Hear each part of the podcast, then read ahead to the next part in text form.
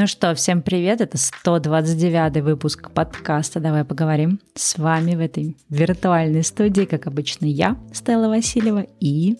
Я, Аня Марчук, всем привет. Всем привет. И сегодня мы решили говорить про такую, мне кажется, непростую, но очень важную тему, такую тему, как доверие. Этот выпуск выходит при поддержке графического онлайн-редактора Крелла, в котором можно легко делать графику, видео, анимации, без навыков в дизайне и умения пользоваться профессиональными программами. Мы уже рассказывали про этот онлайн-редактор в предыдущих выпусках, а теперь давайте подсветим, какие классные функции есть в Крелла, которые нам нравятся. Ну, во-первых, наличие бесплатной версии. Если вы, например, студент или, в принципе, у вас нет на данный момент лишних ресурсов на профессиональный дизайн, вы можете пользоваться Крелл абсолютно бесплатно. И в бесплатной версии у вас есть доступ ко всем дизайнам и всем шаблонам, и их можно создавать э, сколько угодно угодно. Есть ограничение только на скачивание 5 шаблонов в месяц. Ну, кстати, маленький лайфхак. Вы можете создать в Крелла инвайт ссылку, отправить ее друзьям, и если они тоже воспользуются этой программой, то вы получите бесплатное скачивание или скидку на профессиональный тариф. Так что даже бесплатную версию можно расширить. Так, кстати, напоминаем, что для слушателей подкаста действует спецпредложение на профессиональный тариф Крелла Pro. Промокод «Поговорим 11» дает вам возможность протестировать этот тариф бесплатно целых 30 дней, а значит получить неограниченное количество скачиваний и доступ ко всем функциям.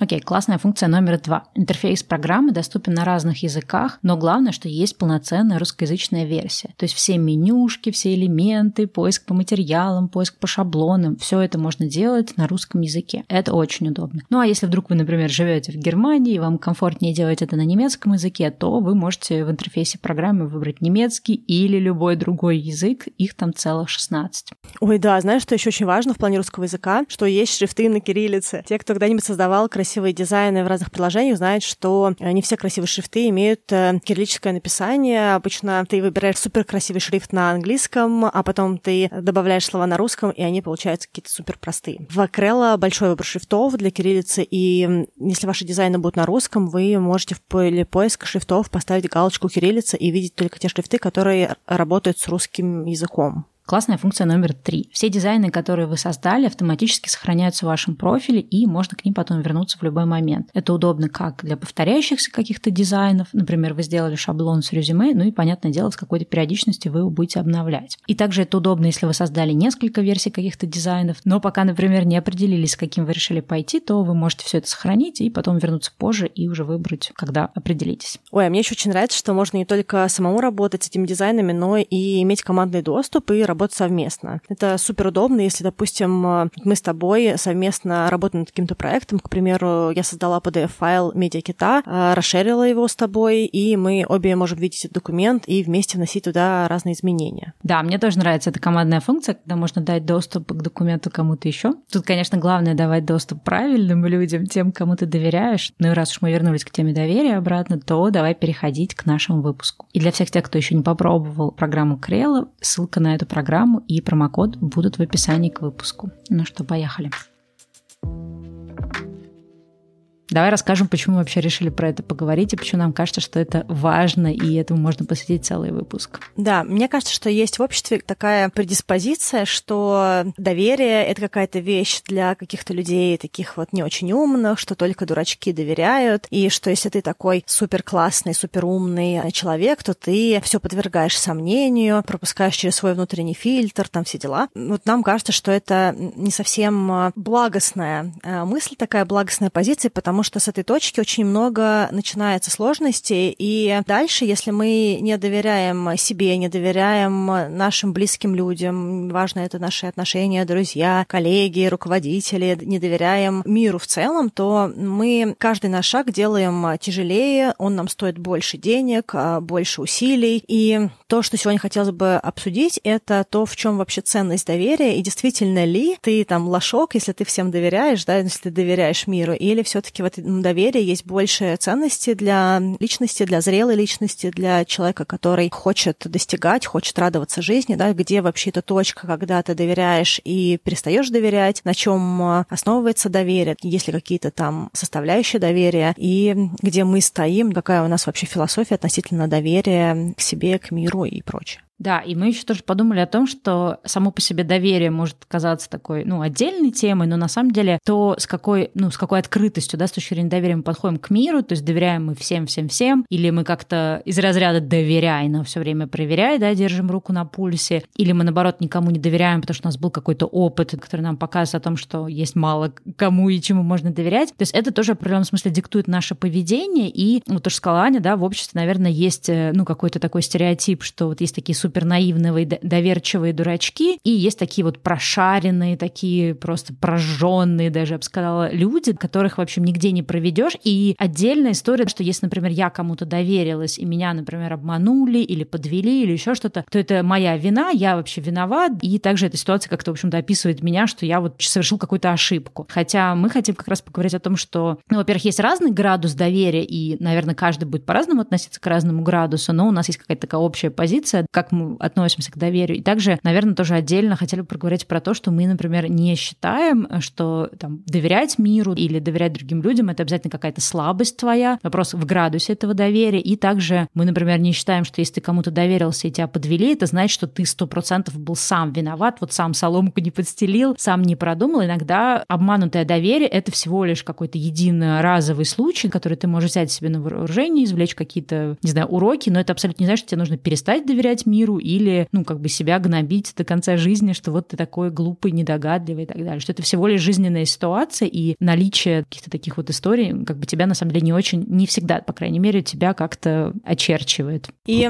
для того, чтобы наши слова не были просто нашими философскими выпусками, вы знаете, у нас есть философские выпуски, когда мы во многом просто делимся нашими какими-то ощущениями, мы также приложим какие-то материалы, которые могут быть интересны, если вам интересна тема доверия. И я, наверное, хотела бы подсветить первый материал. Это книжка Стивена Кови-младшего, которая называется «Скорость доверия». Стивен Кови-младший — это сын того Стивена Кови, который написал «Семь навыков высокоуспешных людей». И в его книжке, которая называется «Скорость доверия», он очень много и подробно говорит о том, в чем ценность доверия, как это доверие можно разложить на элементы. Да, он говорит, допустим, что есть пять волн доверия. Доверие к себе, доверие в отношениях, доверие организации, доверие рынка и доверие общества. Да? То есть он, получается, такую создает матрешку. То есть ну, как бы он волны, знаете, как вот у него там такая аналогия, что когда ты кидаешь камешек в воду, от нее исходят круги. И вот это фактически такие круги, которые от камушка идут, да, и начиная с себя, то есть с камушка, и дальше вот эти штуки. Да, и по сути каждому, в общем-то, из этих э, уровней доверия, там, доверие к себе, доверие там в отношениях и так далее, далее, можно вообще, в принципе, отдельный выпуск посвятить, но сегодня, я думаю, мы возьмем в целом какие-то все вещи. Вот. А помимо вот этой книги, про которую Аня в основном будет рассказывать, мы также будем сегодня, наверное, упоминать многократно Брене Браун, потому что, мне кажется, это одна из таких вообще авторов книг, да, которые мы читали вдоль поперек, слушали всякие лекции. Она очень много исследовала такие темы, как стыд, стыд через уязвимость, уязвимость, да, стыд через перфекционизм. И как раз вот э, ее тема уязвимости, она как раз про то, стараемся ли мы быть таким кремнем, который не допускает какой-то неидеальности, не допускает вот этого уязвимости, все время хочет быть каким-то прям вот четеньким человеком, или же все-таки мы доверяем этому миру, другим людям, да, и позволяем открывать настоящего себя, даже если я настоящий где-то могу быть не идеальный, но я живой человек. И мне кажется, это тоже во многом про доверие. Поэтому ее книги мы сегодня тоже будем, да, подсвечивать. Да. Я хочу сказать, что помимо ее книг есть также э, ее разные выступления, и э, мы в описании к выпуску добавим э, выступление одно как раз про доверие. То есть у нее mm-hmm. есть прям такое короткое выступление про то, что такое доверие, и анатомия доверия она это сформулировала. Она взяла аббревиатуру, которая называется брейвинг. Брейвинг, то есть такое дерзание, да, и она, в принципе, много в своих книгах говорит про дерзание, то есть про такое вот стремление делать, когда у тебя есть воля,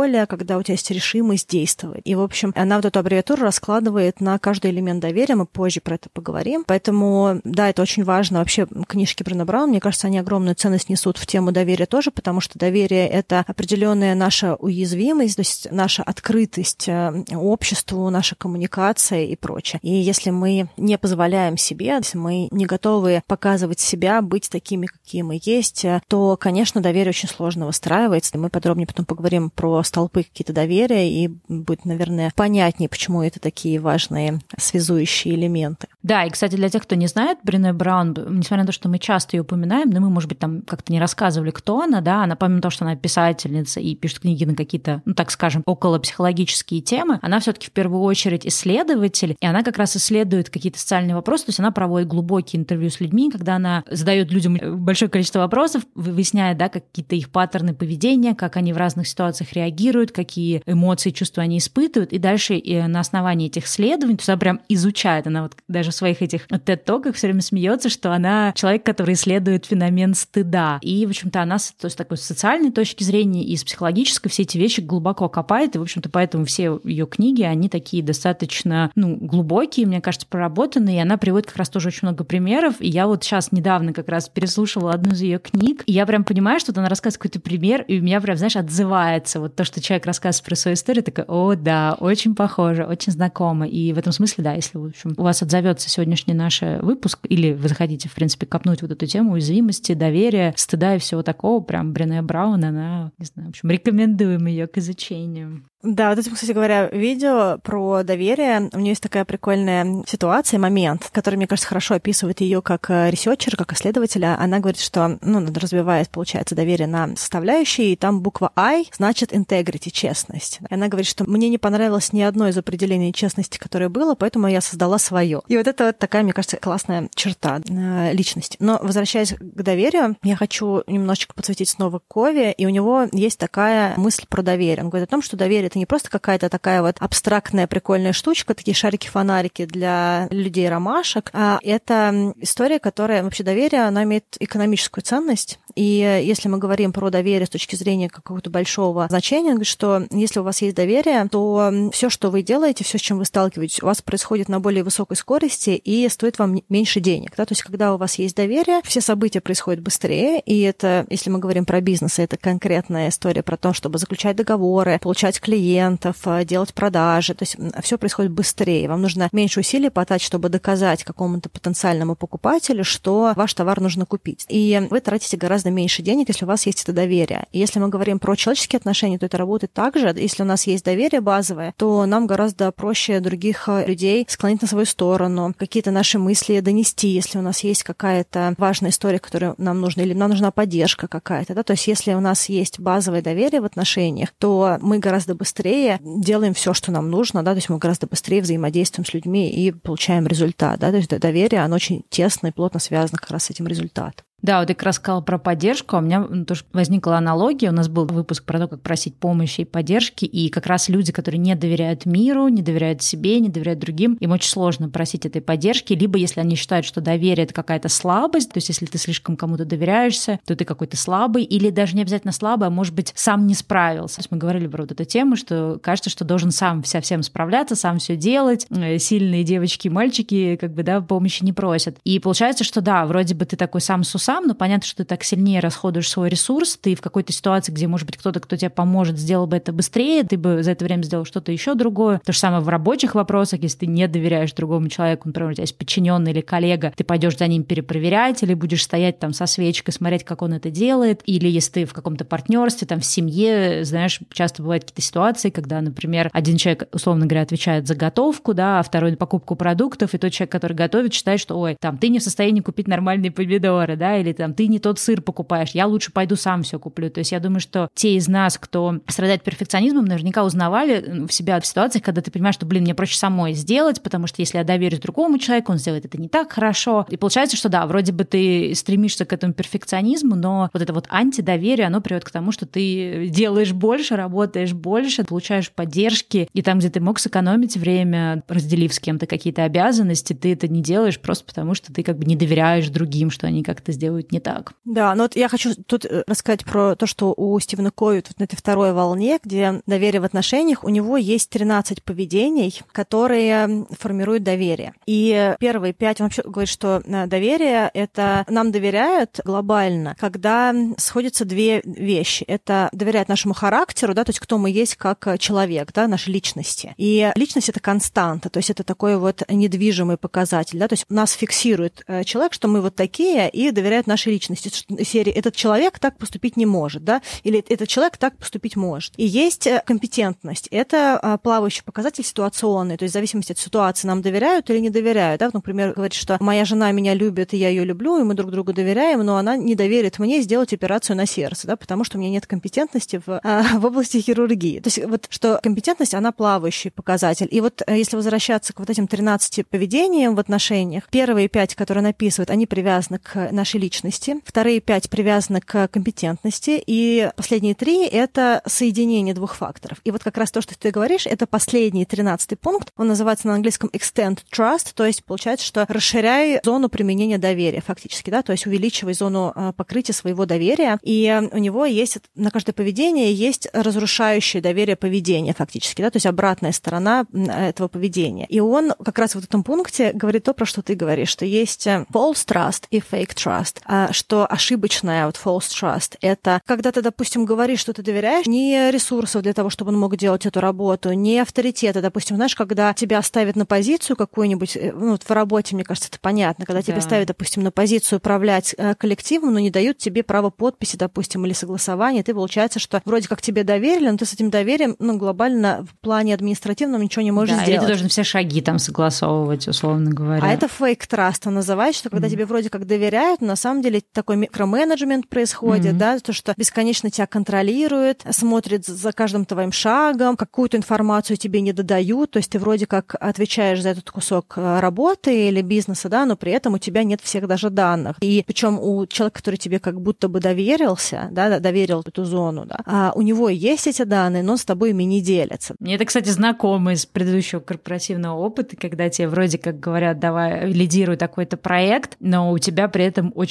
узкая зона принятия решений по этому проекту. И понятно, что, может быть, кому-то, наоборот, от этого комфортнее, да, что можно пойти с кем-то посоветоваться, а вот лично для моего типа личности это получается, наоборот, убийственным, потому что ощущение того, что мне не доверяют даже принять какое-то среднезначимое решение, да, это как раз мне делает ощущение, что это какое-то ненастоящее доверие. То есть вы мне вроде доверились, но хотите, чтобы я с вами какие-то вещи постоянно подтверждала. Ну да, такое э, несерьезно, да, как будто бы, как будто бы над тобой насмехаются, как насмешка. Но вот с точки зрения компетенции интересно, да, вот я, например, ну окей, там, операция на сердце тут вроде бы понятно, да, степень градус, наверное, мы действительно никому это не доверим, если человек не является хирургом по этому вопросу. Но, э, например, ситуация, да, у меня есть подчиненный, которому я дала какую-то задачу, но я вроде бы, ну, его наняла, он вроде бы это может сделать, но у меня есть ощущение, что там он недостаточно хорошо это сделает, лучше эту часть я сделаю сама. И это не совсем объективно, да, что у него недостаточно компетенции, а это какая-то моя субъективная, не знаю, опять же, какой-то мой э, перфекционизм, идеализм, да, что вот нет, вот он не сделает достаточно хорошо, как я. И вот для меня, на самом деле, спорно, где там вот лежит эта грань компетенции и того, что я просто как раз не доверяю, в принципе, людям, не даю им вот этой свободы сделать по-своему или свободы хотя бы, ну, как-то попробовать и чему-то научиться в том числе. Ну, для меня это чуть-чуть более очевидно. Мне кажется, тут абсолютно точно есть недоверие общее, да, и вот вообще, мне кажется, когда люди говорят о том, что они не доверяют одному, другому, третьему, на самом деле это значит, что у них нет базового ориентира на доверие, то есть они, скорее всего, и себе не доверяют, и другим не доверяют, да, то есть это тот момент, ну, как бы, то есть они, наверное, формулируют чаще всего как то, что я доверяю только себе. Вообще вот эта фраза «я доверяю только себе», она сама по себе говорит о том, что есть базовое недоверие, то есть что в базе, в нашей, в личностной базе есть недоверие ко всему, да, то есть мы все подвергаем сомнению. Если ты говоришь, допустим, про подчиненного, который может не справиться с работой, пока он не справился с работой, у тебя нет четкого понимания его компетенций. То есть фактически ты знаешь, что он не справился с работой, когда ты доверил ему кусок, дал ему все необходимые инструменты, не сделал за него работу, но дал ему все, что нужно, чтобы он мог ее выполнить, и объяснил задачу достаточно конкретно, чтобы он смог ее понять, ответил на все вопросы, дал возможность человеку приходить и задавать тебе вопросы. То есть это же тоже такой момент, что если у него есть окно постучаться и доспросить, и ты дальше доверяешь, что он может справиться. Да? То есть это вот, мне кажется, что доверие вообще, ну, как бы моя, наверное, личная философия доверия, что доверяй, пока, знаешь, как бы trust until proven otherwise, да, то есть доверяй, пока ты не получил подтверждение в обратном. Ну, еще вопрос, кстати, сколько раз человек, можно, кстати, тоже про это поговорить, вот как раз про градус, наверное, доверия, сколько раз нужно человеку облажаться, чтобы, ну, как бы ему перестать доверять, потому что, опять же, ну, мы еще дальше, может может быть, тоже поговорим. Понятно, что если у тебя, в принципе, есть какой-то негативный опыт, что ты часто сталкиваешься с людьми, которые, ну, как-то тебя подставляли, или, в принципе, да, это не обязательно подставляли, просто какой-то был неудачный опыт. То есть ты вроде доверился, что вы вместе делаете какой-то проект, и ты понимаешь, что человек, да, халявит, да, он там его не делает. Не то, чтобы он прям тебя как-то плохо поступил, но ты вот как бы он это доверие не оправдывает. Ты там, например, раз такой проект сделал, второй раз, третий, потом ты начинаешь думать, что, ну, вообще-то мне проще делать все проекты самому. То есть вот мой там десятилетний опыт блогинга, я помню, что как бы я пробовала разные проекты делать с разными людьми, у меня не было каких-то супер прям негативных ситуаций, но в конечном итоге я поняла, что вот мне проще самой делать, потому что знаешь, что это будет сделано, не надо там ни с кем ничего согласовывать, не надо ни с чьим там чужим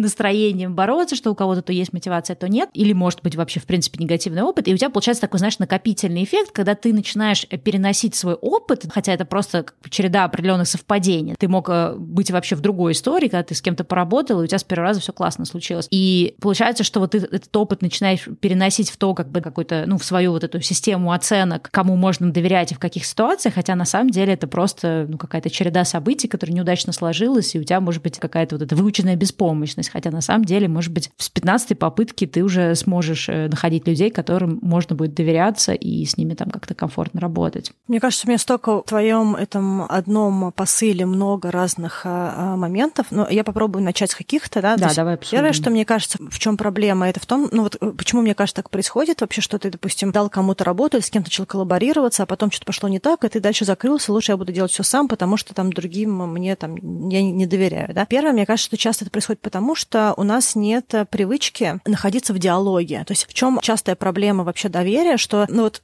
и, кстати, Брена Браун про это говорит тоже, я думаю, что мы где-то через сколько-то минут, наверное, все-таки расскажем ее философию, потому что она прикольная для продолжения диалога. Она говорит про то, что когда мы говорим э, про доверие, у нас есть вот как бы, что мы э, думаем о человеке достаточно щедро, да, то есть у нее там это G, это generosity, да, как, то есть э, что я считаю, что если ты что-то не сделал, это потому, что у тебя были реальные причины, почему ты этого не сделал. И если вдруг я заметил, что ты что-то не сделал, я не отсиживаюсь и не жду момент, когда я тебе это ввинчу, да, там на обиде, да, сижу такой жду, когда бы я тебе плохое сказал. А я прихожу к тебе и говорю, слушай, вот ты тут этого не сделал, а что такое, да, что случилось, почему ты этого не сделал? И вот часто, а, я даже по себе замечаю, что, ну, по крайней мере, в бизнесах, да, когда я работала в корпорациях, иногда это было сложно, особенно если люди, с которыми мы взаимодействовали, были сложные, что вот эта вот открытость диалога, когда ты приходишь и говоришь, ты что-то не сделал, почему? И другой тебе человек не оправдывается, он говорит, у меня были такие-такие-то вещи. И дальше вы находитесь в этом диалоге. И накопительно у тебя либо формируется дальше с этим человеком какое-то доверительное взаимодействие. Все-таки вот эта вот открытость диалога, она тоже, мне кажется, укрепляет. При условии, что и ты человек, которому можно доверять, и другой человек, которому можно доверять, да, и вы друг другу доверяете, то вот такая открытость диалога, она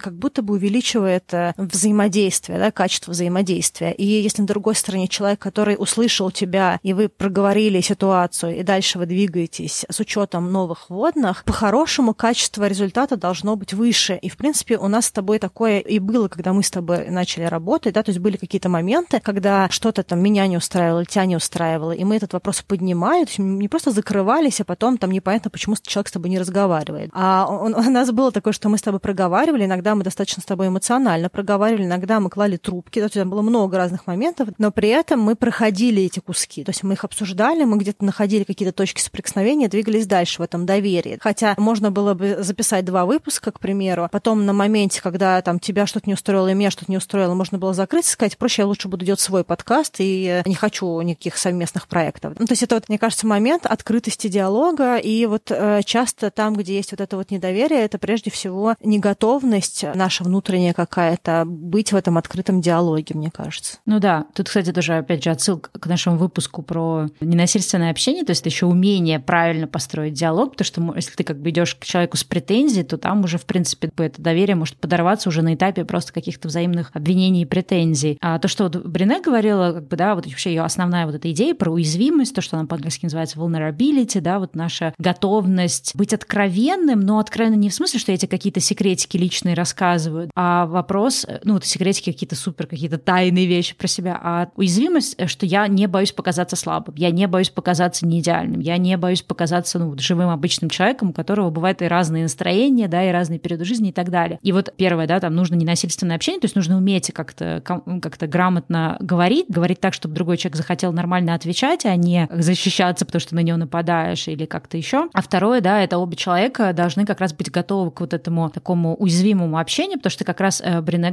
Браун говорит о том, что очень многие боятся быть уязвимыми, потому что им кажется, что нужно быть таким сильным, таким каким-то очень, не знаю, у которого все классно, все отлично, все пучком. И только когда ты начинаешь находить смелость быть уязвимым, то есть, условно говоря, ну, какая-то происходит ситуация, например, там кто-то прокосячил работу, и если я, например, боюсь быть уязвимым и сказать тебе, Ань, слушай, у меня сейчас вообще, не знаю, там супер сложный период, не знаю, там поругалась с мужем, мы там чуть ли не расходимся, и у меня сейчас вообще не до подкаста, и давай думать, как мы можем перестроить работу, а ты в ответ не просто там, это не мои проблемы, это твои проблемы, разбирайся с мужем, давай делать, а ты, например, в ответ, да, можешь как-то меня поддержать, сказать, ой, я тебя понимаю, вот у меня тоже была такая ситуация, смотри, давай подумаем, что сделать. То есть вот именно мы можем быть откровенными, и получается наше общение, наоборот, сплачивается, и другой человек, как бы это доверие не подрывается, потому что ты, ну, как бы за счет того, что другой человек был откровенным, да, понимаешь, а почему вообще он так себя повел, почему он не сделал и так далее. Но если люди не готовы быть откровенными, то может получиться, ты скажешь мне, да, Стелла, типа, а почему ты там то-то, то-то не сделал? Я такая, я вообще не должна была это делать, да, и все. И дальше как бы тут уж как бы как ты не общайся, как ты эту ситуацию не обсуждай. То есть если я тебе не готова рассказать, что у меня сейчас реально какой-то сложный период в жизни, или почему, например, я профокапила, да, что-то, то получается, что и не будет дальше вот этого какого-то следующего шага. Ну да, вообще в доверии очень важно, когда ты чувствуешь, что тебе доверяют тоже, да, то есть вот одна часть, про которую ты сказала, это уязвимость, да, то есть готовность быть с собой, с другим человеком. И то, что Браун часто говорит, что я доверяю себя тебе, да, то есть доверие, mm-hmm. что я доверяю себя тебе. Соответственно, когда я с тобой разговариваю, я тебе даю себя, как, какая я есть, да, то есть то, то, как вот я сама себя ощущаю, как я чувствую, как я думаю, я тебе доношу себя, и ты с этой информацией что-то делаешь. И вот что ты делаешь с этой информацией, оно либо выстраивает это доверие, либо его подрывает. И часто доверие есть там, где люди чувствуют, что им доверяют, да, то есть вот, допустим, я тебе что-то сказала, и ты, во-первых, не ставишь мои вещи под сомнение, то есть я тебе говорю, что там, Стел, я сейчас э, в плохом состоянии, я не могу, мне нужно время, у меня там куча всего другого. А ты говоришь, Аня, я с тобой же работаю кучу времени, и я точно знаю, что у тебя никакого состояния, ты просто плохо организована, и вообще, типа, иди, Аня, и соберись. Да, или вообще, я знаю, у тебя сейчас нет другой работы никакой, давай. Ну да, и начинаешь придумывать там, да, то есть, то есть ты не знаешь, ты асьюм, да, то есть ты додумываешь, что происходит в моей жизни, и мои слова ты не берешь как а, правду, да, как какую-то вещь, которая со мной случилась, то есть ты не доверяешь, к примеру, каким-то моим словам, и ты уходишь, а, придумывая свою правду, и в итоге как бы я понимаю, что я не trust, да, то есть как бы я, мне не доверяют, и зачем мне вообще дальше инвестировать в отношения, где мне не доверяют, да, и вообще это на любом уровне, если человек чувствует, что ему не доверяют, то у него гораздо меньше мотивации для всего. А если это какие-то рабочие отношения, да, если там твой подчиненный чувствует, что ты ему не доверяешь, то он вообще не будет вкладываться полноценно в эту работу. Я даже помню, что мы с тобой, когда работали в Лореале, знаешь, вот какие-то вещи, они вот вспышками в нашей жизни приходят. И я помню, что тебя очень сильно бомбило, когда э, тебе ты такую работу делала, и ты согласовывала это с миллиардом людей. И я даже помню, что был какой-то воблер или какая-то листовка, то есть какой-то такой вот супер бессмысленный промо-материал. Да, который будет висеть в одном магазине. Да, и я помню, что нужно было согласовать тебе с четырьмя или с пятью людьми просто по вертикали, и ты сказала, что я вообще устала работать с людьми, которые не наигрались в маркетологов, и я вообще не буду вкладываться в эту работу. Если им нравится комментировать, то я вообще не буду ничего с этим делать. Я просто буду пересылать, пусть комментируют. Ну, то есть вот это было такое вот ощущение, что, типа, если мне все равно не доверяют... Ну да, то есть если люди считают, что я не в состоянии сделать там рекламный макет, то, ну, пусть они сами тогда этим занимаются, а я пойду позанимаюсь чем-то еще. Ну, то есть это вот это вот ощущение. Зачем вы нанимаете человека за эти деньги и на эту позицию, да, если вы потом не готовы ему доверить какие-то совершенно простые вещи? Ну, хотя бы простые, да, то есть это что ж такое доверие, это все равно какой-то градиент, то есть ты допускаешь, что этот человек достоин доверия, и ты дальше с ним взаимодействуешь, да, и часто это доверие стоится по чуть-чуть, допустим. Я тебе что-то сказала уязвимое, а ты в этот момент меня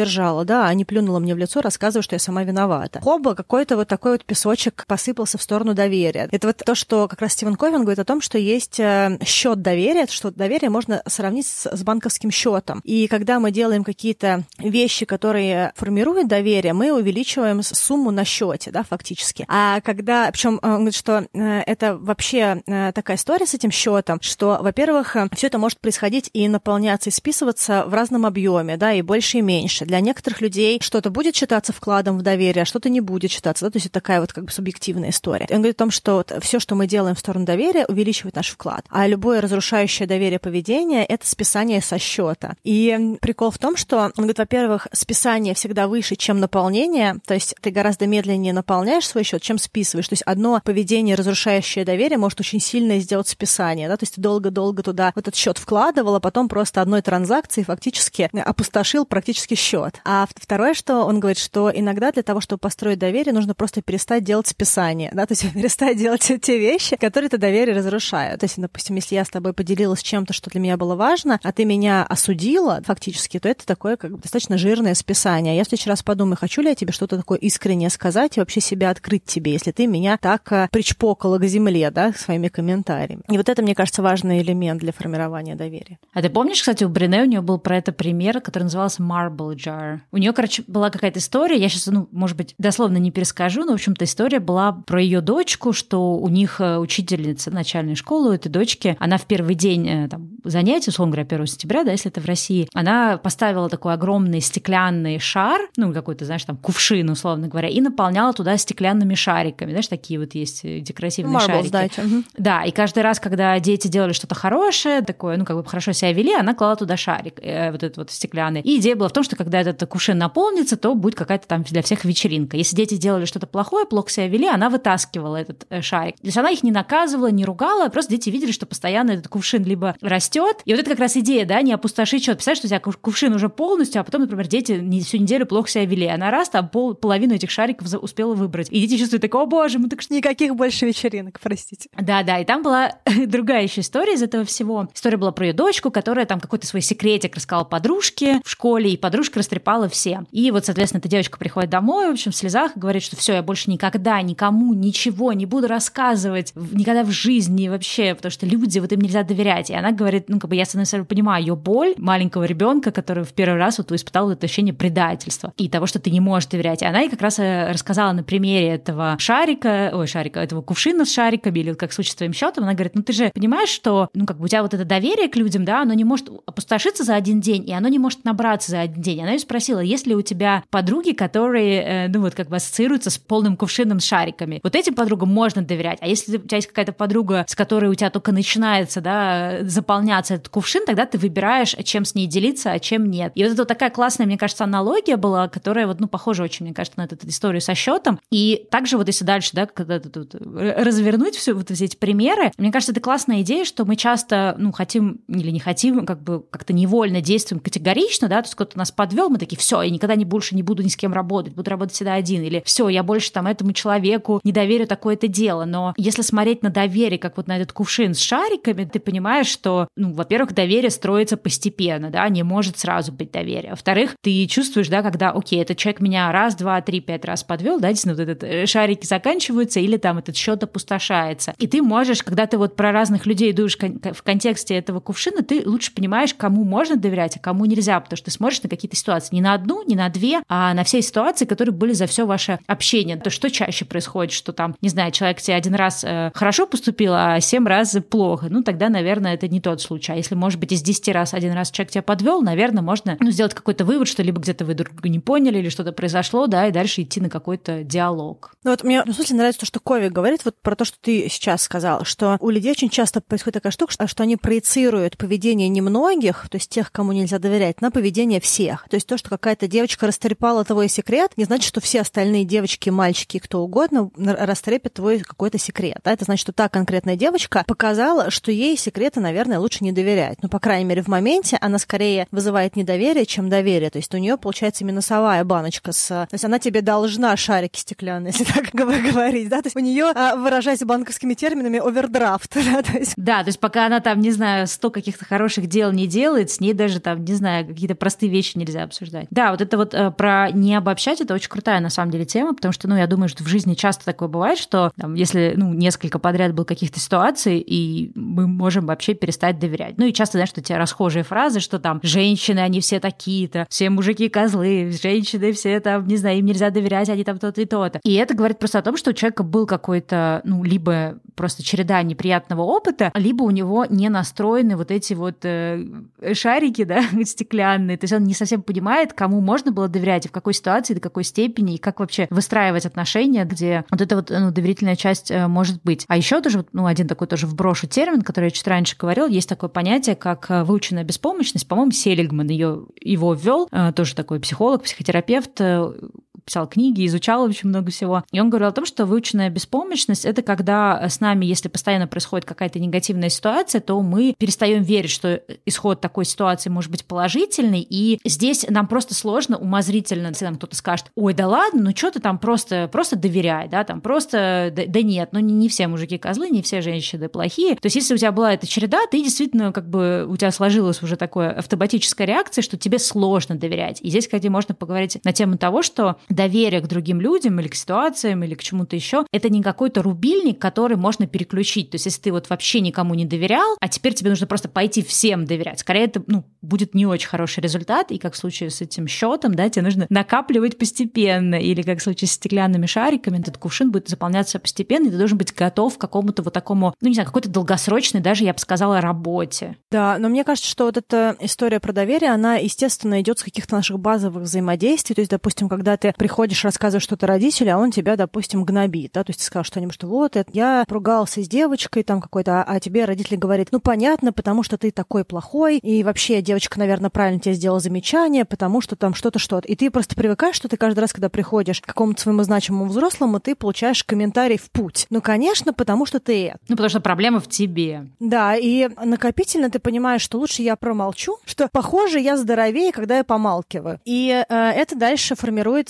взаимоотношения с миром, то есть что ты считаешь, что лучше я буду доверять только э, эту информацию самой себе и не понесу ее дальше. И э, самый лучший шаг этого — это постепенно расширять э, зону своего доверия маленькими шажками, прежде всего себе, да, то есть доверить себе, что ты можешь что-то сказать и не получить э, негатив в ответ. Доверить самому себе, что ты можешь справиться с какой-то работой, допустим. Да, вот, кстати говоря, если возвращаться к этой книжке «Скорость доверия», вот эта первая волна доверия к себе, он говорит, что у нее есть четыре основных столпа. Два привязанных к характеру, а два привязаны к компетентности. Значит, и первое, первый столб — это цельность, а цельность — это конгруентность, то есть что ты думаешь, чувствуешь и говоришь одно и то же. То есть то, что ты думаешь, то, что ты чувствуешь, и то, что ты транслируешь, оно не конфликтует. Второе — это определенная скромность. То есть твоя цельность формируется, когда ты не заносчив, не транслируешь свою там какую-то гордыню на других людей, ты находишься в каком-то таком, то, что называется, простом взаимодействии. Скромность не в смысле того, что ты себя как-то стыдишься. А Какая-то адекватная оценка себя. Да, и адекватность диалога. И не слишком да, заниженная, и не слишком завышенная. Да, что ты говоришь спокойно и адекватно, да, фактически. И еще один пункт этой цельности — это мужество. То, что ты дерзаешь фактически, да, то, что ты... Какая-то смелость, да, какая-то. Смелость определенно, да. Второе — это намерение. И э, он говорит про то, что часто мы себя и свою какую-то личность мы судим по нашим намерениям, а другого человека по их поступкам. И это такая как бы тоже ловушка получается, потому что намерение всегда гораздо проще быть молодцом в намерениях, да, а не всегда, к сожалению, поступки, они отражают вот это вот наше намерение. Ну да, и мы не всегда знаем намерение другого человека, то есть мы можем оценивать его, или мы можем как-то считать, что, ой, он так поступил, потому что то-то, то-то, а может быть, на самом деле там какая-то совершенно другая была причина, и зная бы мы искренне до конца откровенно эту причину, мы, может быть, иначе могли бы оценить эту ситуацию, но мы все равно смотрим да. субъективно, естественно, на все. Вот. Потом в этом намерении он говорит, что очень важно, что человек намерен идти на э, сценарий win-win, то есть когда он думает не только про свою выгоду, а у него есть намерение также и другого Взаимной человека выгоды, учесть да. в этом уравнении, да. Вот. И что есть искреннее сочувствие к другим людям, то есть внутри в этом намерении. Третья часть, которая уже привязана к компетентности, это способности. И он говорит о том, что способности делятся на таланты и умения. Таланты ты можешь понять свои через свой самоанализ, вообще понимание про что ты, что у тебя хорошо получается, а умения — это какое-то твое мастерство, то есть то, что ты научился делать с течением жизни. И он говорит о том, что очень важно, чтобы наши умения не конфликтовали, то есть не ограничивали нас, чтобы они помогали нам расти и развиваться, и что таланты, если мы понимаем, в чем наши сильные стороны, они гораздо больше дают нам дивидендов, чем наше мастерство. И лучший способ учиться, вот, ну, вот вообще развивать эти способности, это а, учиться с желанием делиться своим знанием. И последний пункт в, в плане основ доверия к себе — это результаты. Да, это тоже привязано к компетентности. Кстати говоря, мне кажется, мы где-то тоже про это говорили, либо, может быть, в наших каких-то аудиосообщениях, что когда очень страшно действовать, мы боимся, потому что у нас нет подтвержденного результата того, что мы можем с этим справиться. И вот этот результат, он фактически подтверждение доверия к себе, да, то есть мы попробовали, у нас получилось. И результат, он по Кове, он складывается из таких вот моментов, что первое, когда мы попробовали, у нас что-то получилось в моменте, но моментальный результат не так сильно важен, как то, что он принесет в будущем. И если вот этот вот результат в моменте оценивать, даже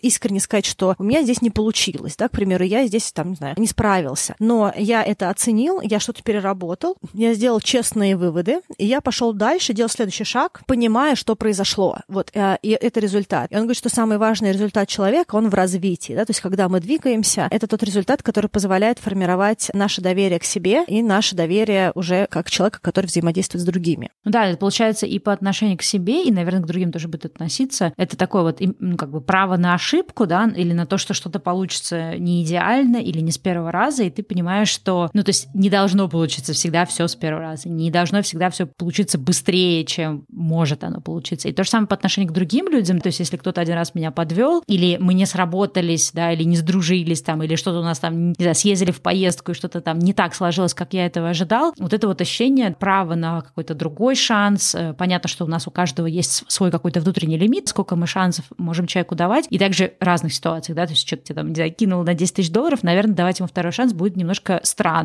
но в каких-то ситуациях, да, нужно вот как раз иметь вот этот вот запас права на ошибку другого человека, право на какое-то такое, может быть, ну не то что ошибку, да. но какое-то такое действие, которое нас, может быть, не очень устраивает. Ну и на ошибку тоже. Да, и на ошибку тоже. И вот как раз этого тоже строится доверие, наша готовность вот такой какой-то гибкости. Да, и мне очень понравилась такая вещь тоже, когда он говорил про доверие к себе. Немножечко оно пересекается с тем, что мы говорили в прошлом выпуске про всякие психологические тесты, что когда мы говорили про четыре склонности Гретхен Рупин, обещания, данные самому себе, не менее важны, чем обещания, данные другим. И вот мне кажется, очень часто подрывается у людей доверие к себе, потому что мы постоянно подводим себя фактически. Да? То есть мы э, себе сказали, что мы что-то сделаем, что нам самим нужно, но мы это подвинули в пользу других людей. То есть мы для других все сделали, а для себя как-то вот себя немножечко там голыми оставили в плане таких обещаний. И он говорит, что очень важно выполнять обещания, данные самим себе. То есть они тоже очень сильно важны, и они как раз формируют наше доверие. Но это знаешь, мне кажется, еще про что вот это все. Вот обещание самого себе это тоже сила слова своего. Я помню, как-то давно-давно ходила то, что к одному американскому профессору, когда в университете училась на занятия, и он сразу сказал, что я не терплю опоздания, поэтому если вы хотите заниматься у меня, вы должны приходить вовремя. И он там первые два или три занятия нас очень нормально так песочил, потому что все время находились люди, которые опаздывают. Ну, то есть русская культура, к сожалению, не такая четкая. И он, э, ну, как бы говорил как раз о том, что, ребята, как бы вот вы все там учитесь на экономике, вы все хотите работать в бизнесе, но вы не можете сделать простую вещь, как бы поддержать силу вот вашего данного вами слова. То есть мы договорились с вами на первом занятии, что вы не опаздываете. Если вы человек, который опаздывает, значит, приходите на полчаса раньше, чтобы, да, гарантированно ну, сидеть уже, когда я войду в зал. И вот тогда меня, помню, потрясла очень сильно эта мысль, вот это, что стоит мое слово. То есть я просто говорю что-то и не собираюсь это, ну, сдержать, да, то есть понятно, что есть какие-то ситуации форс-мажорные, мы говорим не про это, а когда я даю какое-то слово, неважно, себе или другим людям, и как я дальше к этому подхожу. То есть я, например, тебе говорю, да, Ань, я типа ко вторнику вышли, а сама такая, ну, знаю, что, конечно, ко вторнику не получится. Среда так же хороша, как и вторник. Ну да, ну как бы это не так важно. И вот мне кажется, э, а это все начинается тоже ну, как бы со слова данного себе, когда я себе говорю, там, я буду каждый день, не знаю, там, 10 минут делать зарядку, а потом такая, а, ну ладно, ну подумаешь, сказал. А когда ты начинаешь к этому подходить, нет, я дал себе слово, я должен это сделать. И ты учишься как бы, вот, ну, как-то усиливаешь, получается, это слово и по отношению к другим людям тоже. Здесь, понятно, что должна быть какая-то гибкость, то есть не то, чтобы ты там сидишь с температурой, не знаю, 40 градусов, но нет, обещал делать зарядку, буду, да, то есть, опять же, мы всегда за какую-то адекватность, за какую-то адекватную гибкость, но в тех ситуациях, да, когда нет каких-то, ну, прям объективных причин, насколько мы сами сдерживаем свое слово и насколько мы по отношению к другим э, людям это слово сдерживаем, потому что как раз вот, мне кажется, отсутствие сдержанного слова, оно как раз и вот тоже подрывает доверие. Я даже думала о том, что когда-то же, вот, знаешь, когда не было каких-то таких там э, способов, там, контрактов, что-то доказать, да, люди там совершали сделку и просто договаривались и знали, что вот такой-то там, не знаю, какой-то, не знаю, чувак, который э, ведет бизнес, сила его слова, да, достаточно для того, чтобы быть уверен, что он там вернет, там, условно говоря, деньги за купленный товар или оплатит эту сделку. Ну, то есть когда-то где-то существовал мир, где людям не нужны были контракты и суды и что-то такое, да, для того, чтобы выполнять свои обещания. Достаточно было сделано, э, сдержано, как бы сдержать слово, и слово значило много. А сейчас, конечно, немножко размывается вот это слово в силу разных причин. То есть оно не имеет уже никакой ценности, и все это тоже понимают, и это тоже, на самом деле, ну, не особо способствует доверию. Ну вот мне кажется, что если мы говорим про держать слово, я, пока ты все это говорила, я думала о том, что с этим делать, потому что мне даже стало немножечко душненько от этой истории, того, что вот как бы держать слово все время. -то. А я поняла, что не так с этим для меня, и что, может быть, можно из этого взять. Если кто-то похож на меня, человек, который там может и опаздывать, и, ну, как бы достаточно такой вот гибкий в каких-то своих э, вещах, я думаю, что э, тут хорошо думать про то, что для того, чтобы держать свои обещания, нужно думать, что ты обещаешь, да, и, да. допустим, если ты не, на, не намерен выслать ко вторнику, то ты не говоришь, что я пришлю во вторник, ты скажешь, я понял, я взял, я постараюсь прислать на этой неделе, то есть если у меня не получится, я тебе напишу, да, то есть как бы ты а, оставляешь воздух для самого себя, и тогда другой человек тоже понимает, что ты приложишь, скорее всего, усилия для того, чтобы это принести, это сделать, но у тебя нет такого вот firm commitment, да, то есть четкого обещания, потому что как только ты даешь другому человеку четкое обещание, ты должен понимать, что, наверное, другой человек взял твое это четкое обещание и выстроил свои планы вокруг него, да, и мы не всегда можем знать, что человек дальше делает с теми вещами, которые он от нас ждет, но там может быть целое нагромождение вещей, там какие-то могут быть другие обещания, какие-то другие действия, да, и когда мы подводим человеку какой-то маленькой вещи, мы не знаем, какая там рушится башенка в этот момент для другого человека, то есть что еще рушится, когда мы что-то не принесли, поэтому, наверное, тут очень хорошо, чтобы сдерживать обещания, нужно думать, действительно ли мы хотим давать эти обещания, да, и где мы их даем, и в каком объеме, и что мы конкретно говорим. Ну вот видишь, да, ты сказала такую фразу очень интересную, да, что тебе стало немножко душненько от этого. А мне кажется, что как раз, возвращаясь тоже к теме, кстати, уязвимости, как раз проблема-то не в том, что э, нужно, ну не знаю, просто сломать себя, пожертвовать своим ментальным здоровьем, исследовать всем каким-то безумным обещаниям, говорить да на все то, о чем тебя просят, не знаю, там, не спать всю ночь, потому что ты кому-то обещал что-то прислать, хотя это что-то совсем не важное. Это как раз большая, наверное, ответственность, во-первых, про то, что ты обещаешь. И, ну, какая-то вот нет вот этой халатности, да, меня, например, ты спросила, пришлешь ко вторнику? Когда пришлю? Хотя я понимаю, что у меня там на понедельник и на вторник столько всего запланировано, ну, как бы, ну, это нереально. Немножко какой-то все-таки, ну, какую-то трезвость включать. А второе, это тоже про уязвимость, когда я тебе могу сказать, слушай, Ань, ну, у нас с тобой были такие ситуации, когда мы что-то обсуждали, я тебе говорю, Аня, вот у меня сейчас в этом месяце абсолютно, ну, как бы отсутствует какой-либо ресурс, и я не хочу сейчас э, в этот проект ввязываться, да, или если ты, например, хочешь его делать одна, то делай, вот сейчас я не смогу. И это тоже вот про эту уязвимость, про то, что не то, чтобы мне нужно пообещать и потом убиться и выполнить это обещание, а про то, что у нас такая степень доверия друг к другу и так, настолько адекватное отношение, что я могу тебе откровенно сказать, что я сейчас это не вывожу, поэтому я не могу дать тебе этого обещания, а ты, в свою очередь, готова, ну, к тому, что, ну да, вот такой сейчас период, и ты, соответственно, не будешь давить тем, что нет, пообещай мне, что ты это сделаешь. Ну да, и вот когда мы говорим про эти четыре основы доверия к себе, Кови также говорит, что вот эта цельность, первый элемент доверия к себе, она невозможна без открытости. Открытость — это а, базовый элемент для того, чтобы выстраивать доверие. И, к примеру, если у тебя куча всего происходит, и ты точно знаешь, что ты ко вторнику не пришлешь, то вместо того, чтобы пообещать, что ты пришлешь и не сделать, ты можешь сказать, что, Ань, у меня просто по горлышко работает другое, да, то есть я очень хочу, но у меня нет никакой возможности, да, то есть и, и вот эта открытость, то, что ты меня э, погружаешь, то есть не просто мне говоришь, да. я не сделаю и точка, да, просто да. прими мое не сделаю, да, и я такая, как бы, ничего, что мы с тобой вместе проект делаем, да, то есть это классно, конечно, что ты не сделаешь, да, классно, что ты нигде мне ничего не пообещала, но вообще-то э, это подрывает второй элемент, который называется намерение, где ты не исходишь из моих win, то есть ты, получается, только здесь отстаиваешь твои win. И вот эм, он говорит про то, что когда мы говорим про доверие к себе, все эти четыре элемента, они должны выполниться. То есть не то, чтобы у тебя есть цельность, но нет э, результата, да, или у тебя есть намерение, но нет цельности, да, то есть он говорит, что и цельности, намерения, способности, и результаты, они единое целое. Если хотя бы одного нет, то это такая немножечко подкошенная система, и люди не всегда могут это разложить на компоненты, но они просто в какой-то момент времени почему-то тебе не доверяют. И вот это вот ощущение, почему они тебе не доверяют, оно может быть, потому что вот, к примеру, ну вот или ты себе не доверяешь, да, потому что подорвана вот эта какая-то базовая характеристика,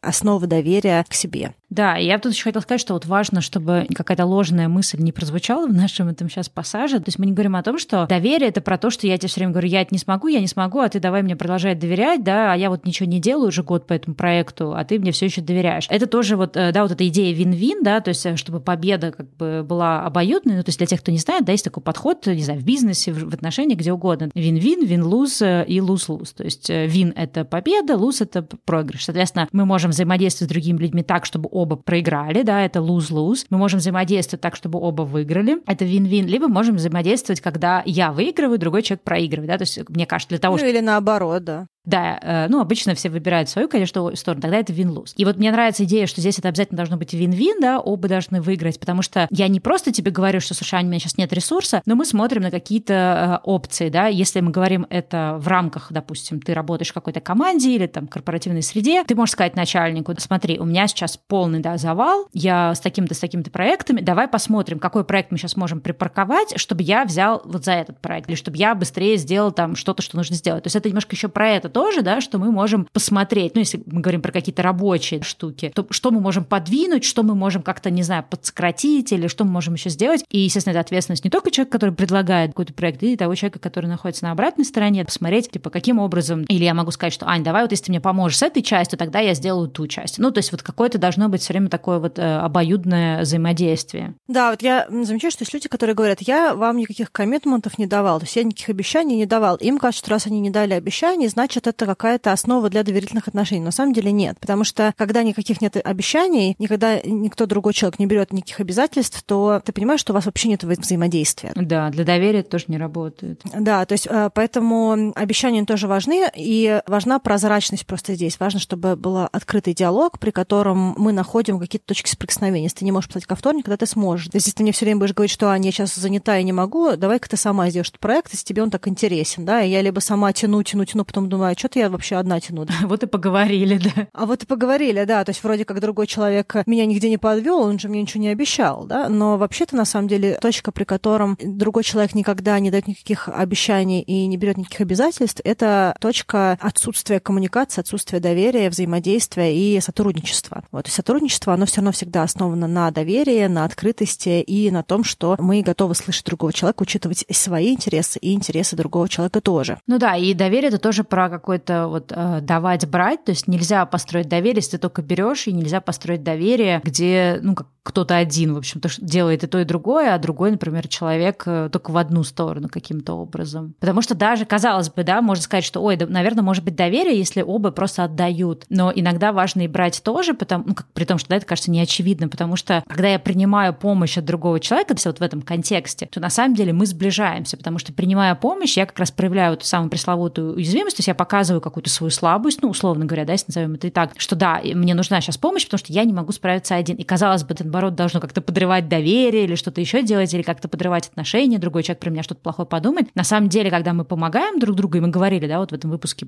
почему и как, зачем надо просить помощь, и учиться это делать, если ты это делать не умеешь, потому что это на самом деле сближает людей, потому что каждый раз, когда ты помогаешь другому человеку, поддерживаешь его, э, где-то с ним в чем-то сотрудничаешь, взаимодействуешь, это как раз укрепляет ваши отношения. Потому, поэтому, как ни странно, здесь тоже не работает только давать, например. Да, и вот очень круто, что ты про это сказала. Мне тоже кажется, это очень важно, потому что есть такой немножечко культ самопожертвования, мне кажется, в обществе, да, когда мы даем, даем, даем, и кажется, что я же такой молодец, я все даю. Но вообще, вот Барна Браун тоже про это говорит, э, она говорит, что мы часто проще даем, чем э, просим. И э, мы гораздо себя комфортнее чувствуем давая, потому что когда ты даешь, ты как бы немножечко на коне. И вот это определенная, мне кажется, гордыня тоже есть такой здесь элемент. Я это часто слышу в каких-то отношениях тоже, допустим, у меня могут друзья сказать, особенно, мне кажется, это свойственно, простите за ген гендерные стереотипы мужчинам, когда они говорят, я тут приношу деньги в семью, поэтому я тут что-то решаю, да, то есть я главный, потому что я добытчик, я принес деньги, я тут вообще всех содержу, а вы тут не в состоянии, и дальше идет, что конкретно кто не в состоянии. Но это очень удобно, когда ты находишься в ситуации, когда ты выбрал какую-то точку силы, и ты этой точкой силы фактически манипулируешь, да, или там, допустим, женщины тоже могут сказать, что я тут за всеми э, кормлю, хожу, убираю, чищу, ну да, а почему ты не попросила, да, почему ты не сказала, да. что я пропылесосила, а вы, пожалуйста, помойте полы, да, или я приготовила еду, а вы моете посуду. Ну, то есть почему ты не подняла такую руку, почему ты не наставишь, почему ты ассертивно не требуешь взаимности, уважения и помощи, да, то есть э, почему в этих отношениях ты выбираешь позицию гордыни, да, что я вот такая, я молодец. И вот когда есть какие-то вещи, где мы очень много считаем, что мы молодцы, потому что мы даем, на самом деле мы никогда не просим, мы не пробуем выстраивать вот эти отношения, основанные на просьбе и на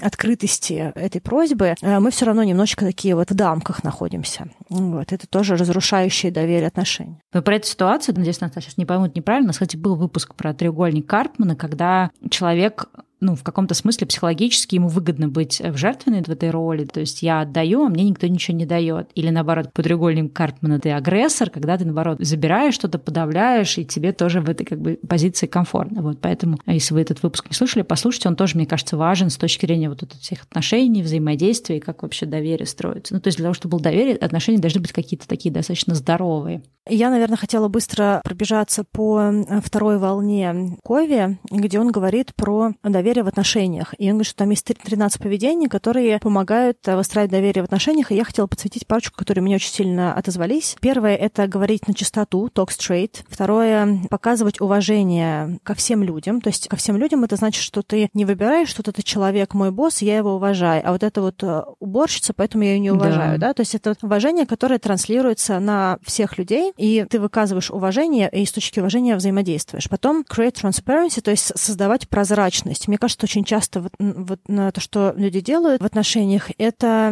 вместо того, чтобы создавать прозрачность, человек тебя уводит в какой-то дремучий лес. Да? То есть ты никогда не знаешь, о чем эта ситуация. В какой-то степени это удобная позиция, потому что ты вроде как ничего не сказал, ничего не пообещал, вроде как э, мы где-то взаимодействуем. Иногда даже людям нравится в бизнесах, когда нет какой-то прозрачности, чистоты, и ты просто в нужный момент выстреливаешь, где тебе комфортно. Но когда мы говорим про чувство доверия к другому человеку в отношениях даже, да, если мы говорим про какие-то межличностные отношения, если мы никогда не получаем прозрачность, то есть мы не понимаем, о чем человек, о чем ситуация, что произошло, это очень сильно размывает это доверие, потому что ощущение, что мы все время в каком-то дремучем лесу ходим с этим человеком, и, и очень хочется выйти на свет, ну, какую-то поляну, там, и выйти из леса, да, то есть хочется какой-то чистоты. Следующий момент — это the right wrongs, да, то есть э, если мы что-то сделали не так, э, да, что, что это значит? Значит, делать э, правильным то, что было сделано неправильно. Если мы ошиблись, если мы где-то подвели другого человека. Да, это признавать ошибку. Да, при, признавать и исправлять ошибку, да, фактически, да, а, как минимум нужно сказать, что я там был неправ, да, я, я вот это сделал, и я был неправ. Потому что часто такое бывает, что и ты знаешь, что ты был неправ, и другой человек знает, что ты был неправ, но это как-то ты защищаешься, другой человек говорит, да нет же. И получается, что диалог не складывается, потому что оба человека знают, что ты сейчас неправ, и ты, и другой человек. Но это опять, знаешь, вот снова сводится к Брене Брауну уязвимости, к стыду и, и вот этим вещам, потому что причина, по которой ты не готов признать ошибку, ты думаешь, окей, если я сейчас признаю, что я здесь накосячил, да, или признаю, что мое мнение было неверное, есть вот какой-то такой вот э, глубинный страх, что меня в этот момент разлюбят, что или меня перестанут считать экспертом, или меня перестанут считать квалифицированным, то есть вот это вот, например, ну, особенно в рабочих ситуациях, да, если ты там что-то накосячил, неправильно сказал, или чего-то не знал, такое тоже бывает. То есть страшно это признать, потому что тебе кажется, что ты как бы резко, твоя экспертность куда-то упадет ниже плинтуса. Хотя, опять же, та же Брене на основании исследований говорит о том, что когда люди уязвимы в том, где они не знают, где они, да, может быть, как-то сделали не так. Ну, даже вот компании, бизнесы, когда сейчас the cancel culture, культура отмены, когда компания выходит и говорит, ребята, ну вот да, мы обосрались, как бы, да, мы это сделали неправильно, мы были там не токсичны по отношению к каким-то людям, или мы что-то вот не учли. Вот сейчас мы берем как бы, да, домашнюю работу, переделываем, и теперь будет вот так-то. И это тоже на самом деле создает определенный новый такой, знаешь, мне кажется, скачок доверия к этой компании, потому что они понимают, да, вот вроде казалось, они сделали ошибку, сейчас все должны сойти с ума и вообще от них отказаться, но на самом деле это вызывает доверие, когда человек признал и сделал какие-то соответствующие действия. И вот этот вот страх делать ошибку и исправлять, и просить прощения, это тот страх, который тоже мешает выстраивать вот эти такие доверительные отношения, ну, глубокий, да, как-то углублять это доверие. Ну, и да, получается, что ты, когда говоришь, всем становится легче, потому что очень часто бывает тревожность в диалоге, в отношениях, когда ты знаешь, что действительно ситуация вот такая, а человек никак не может это подтвердить. И вот от этой тревоги становится очень некомфортно. Но когда человек... Досказанность, да, еще такая тоже. А, да, а когда человек признает, что я был неправ, все выдыхают, потому что с этой точки можно уже дальше работать с этой ситуацией. Пока это не озвучено, с этим вообще ничего нельзя сделать, потому что мы не находимся на поле честности прежде всего. И пятый пункт здесь в поведении, которое называется show loyalty, то есть показывать свою лояльность. И под лояльностью Кови понимает, что ты говоришь и не в лицо, да, то есть не то, что ты улыбаешься, там, говоришь что-то такое прекрасное, а за спиной говоришь кучу всяких плохих вещей. Ну, либо что ты, допустим, если это какое-то партнерство, ты считаешь, что только ты все тянешь на себе, что ты один все делаешь, то есть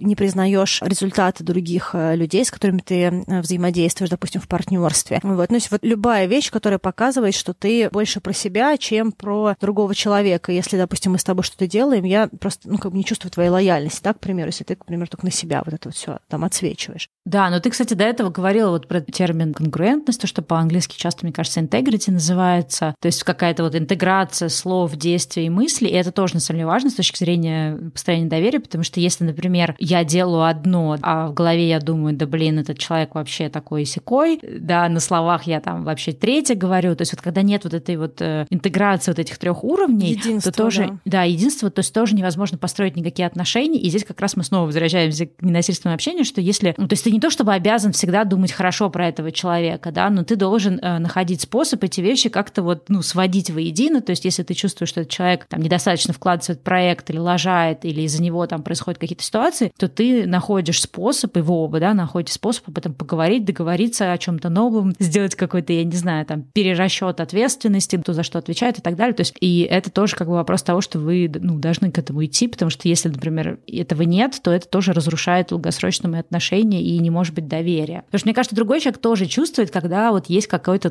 да, такой фейк, такое доверие. Да. И мне кажется, что это еще сводится к такой вещи, что люди часто боятся конфликта. То есть кажется, что если я сейчас mm-hmm. про что-то скажу, то это создаст конфликт, и кажется, что как будто бы конфликт это проблема, но mm-hmm. вообще-то проблема это не конфликт. Ну, потому что это скрытый конфликт, он в любом случае уже есть. То есть Конечно. он замалчивается, да. При том, что чем дольше он замалчивается, тем хуже ситуация, потому что она обрастает э, такой плесенью, да, вокруг вот эта вся ситуация, и к ней уже подключаются другие вещи. Мне очень нравится то, что Кови тоже говорил, что когда у вас есть доверие, то любые ваши слова другой человек воспринимает желанием найти хорошие в ваших словах. Даже если вы говорите откровенную дичь, все равно человек и думает, почему ты так мог сказать. Наверное, он устал, наверное, у него очень тяжелый период, наверное, он просто не это имел в виду, но неправильно выбрал термины. Может быть, это его не родной язык, поэтому он просто неправильные слова подобрал. А когда доверия этого нет, то даже в наших очень простых фразах кажется что-то плохое. Ты можешь сказать, что просто на улице солнце, а человек скажет, этому человеку ничего не нравится, даже погода, да, то есть с чего вдруг я просто скажу, что на улице солнце. Да? То есть вот когда нет доверия, наши слова всегда другим человеком транслируются нам в минус. Поэтому резолюция какой-то ситуации, да, то есть через конфликт или через диалог или через что-то, что получается иногда, даже, может быть, лучше и поссориться, и поругаться, просто чтобы это все было вне скрытого поля, да, то есть когда ты просто выводишь ситуацию на свет, то есть само по себе даже выведение ситуации на свет уже очень сильно облегчает, мне кажется, диалог. И что важно во всех этих пяти пунктах, которые мы сказали сейчас, поведение, что эти вещи, они привязаны к личности, к характеру, а характер — это постоянная величина. И если мы, допустим, в этих вот пяти вещах, в наши эти пять поведений, с ними что-то не так, то другой человек формирует мнение о нас, что с нами что-то не ок, что мы недостойны доверия, что нам нельзя доверять. И это гораздо хуже, чем если бы у нас были какие-то вещи, связанные с нашей компетентностью, потому что компетентность — это плавающая величина, и с ней гораздо проще взаимодействовать. А если мы говорим про константу, то гораздо больше ресурса, денег, времени и сил нужно потратить, чтобы восстановить доверие в вопросе там лояльности или какого-то поведения, что наши слова, они прозрачные и, и, и можно доверять и прочее, прочее. Остальные пять признаков компетентности, я быстро про них скажу. Это делать результат, то есть это достигать результата, приносить результат. Потом становиться лучше, то есть э, учиться, развиваться, причем развиваться не только в одном каком-то поле выбранном, а развиваться вширь тоже и никогда не останавливаться в своем развитии, потому что все равно навыки устаревают, если ты никогда не двигаешься вперед, то ты, скорее всего, двигаешься назад. Следующий пункт, он назвал это confront reality, то есть говорить то, что есть, да, вот то, что ты, к примеру, говорил, что если я сейчас не могу, то я не могу, да, не то, что я могла, но ты просто не так сформулировала, да, то есть вот говорить так, как оно есть в той ситуации, в которой ты находишься. Если у тебя не получается, ты говоришь, у меня не получается. Если ты не можешь эту работу взять, ты говоришь, я не могу взять эту работу, да, то есть это какая-то вещь, где ты поднимаешь на свет то, что действительно существует сейчас с точки зрения сиюминутных каких-то вещей, да, то есть ситуации, в которой мы находимся. Следующий блок — это прояснять э, ожидания, да, то есть вести диалог про ожидания, какие у тебя есть ожидания ко мне. Да, это, кстати, хороший пункт. Да, какие у меня есть к тебе. И вот то, что часто мы делаем, я знаю, что я сама, допустим, у меня, мне с этим сложно, это assumption, да, это какое-то наше додумывание. Когда мы не проясняем ожидания, а там гигантское поле для додумываний, и кому-то удобно то, что мы не прояснили ожидания, потому что в них всегда можно винтить, что, ну, как бы я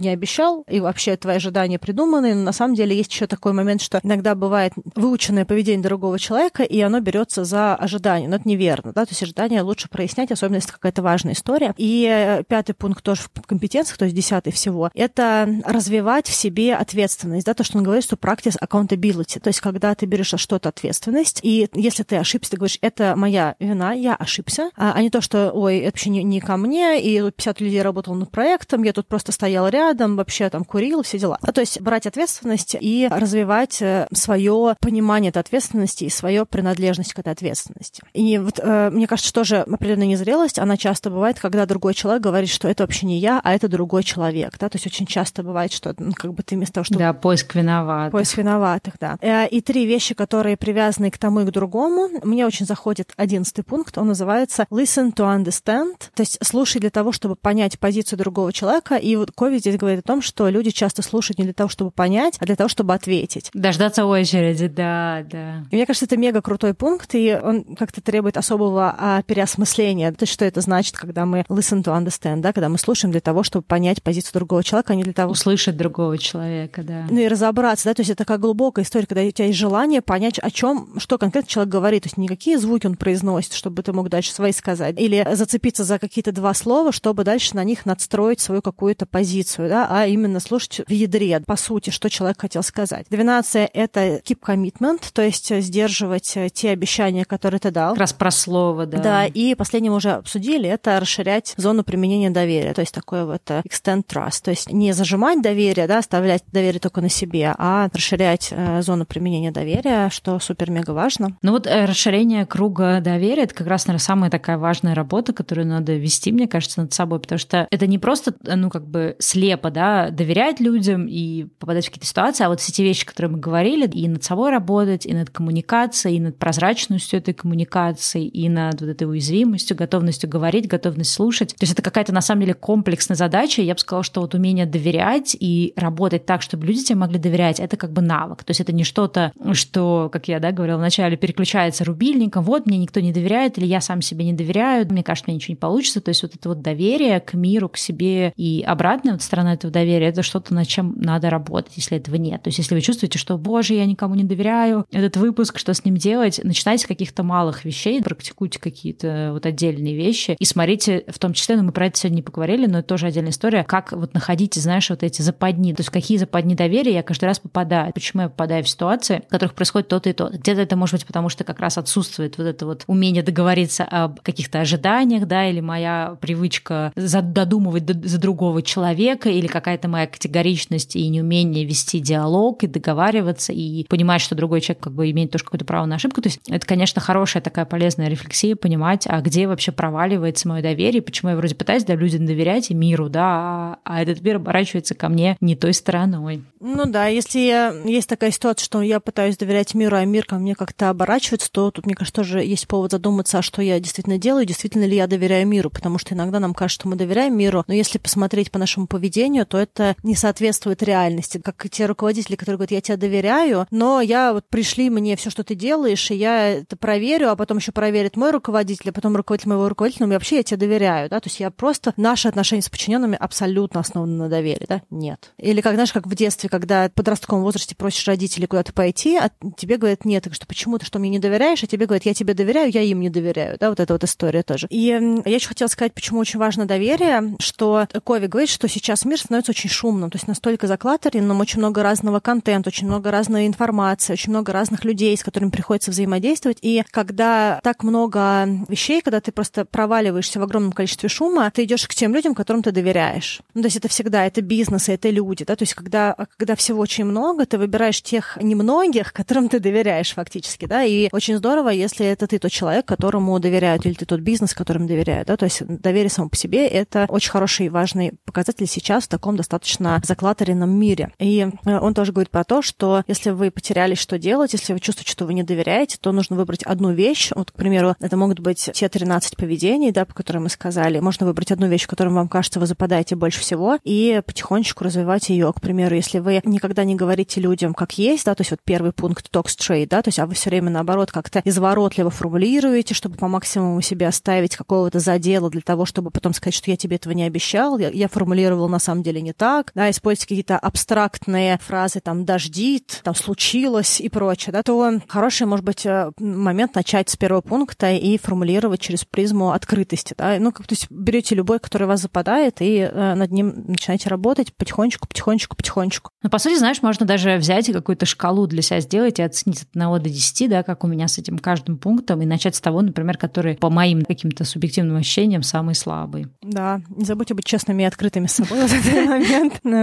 Да, не переоценивайте себя. И не недооценивайте. Мы, на самом деле, очень много уже сказали, мне кажется, про доверие, и думаю, что нужно завершать. И я под конец хотела бы провести вот эту вот модель Брене Браун про доверие. Мы потом приложим ссылку на ее выступление на YouTube, оно на английском. Я быстро расскажу на русском, про что оно. Слушай, ну если это TED, то там есть обычно на сайте TED всегда с субтитрами русскими. Я не уверена, что это TED, но, в общем, мы приложим. Брене Браун выработала такую анатомию доверия. Она говорит о том, что доверие, оно очень сильно привязано к какому-то дерзанию, и она это дерзание, брейвинг, она э, залочила в аббревиатуру. То есть каждая буква слова braving, она что-то значит. Буква B в braving, она означает boundaries. Boundaries — это границы. И она говорит про то, что первая часть доверия — это то, что человек транслирует свои границы, то есть ты знаешь, где начинается его граница, где она заканчивается. И ты уважаешь его границы, а другой человек уважает твои границы. То есть это вот важный элемент доверия — это понимание границ другого человека и уважение границ другого человека, ну и в том числе своих границ тоже. Вторая буква R — это reliability. Reliability — это надежность, то есть э, в буквальном смысле, что на тебя можно положиться. И она говорит про то, что ну, вот это вот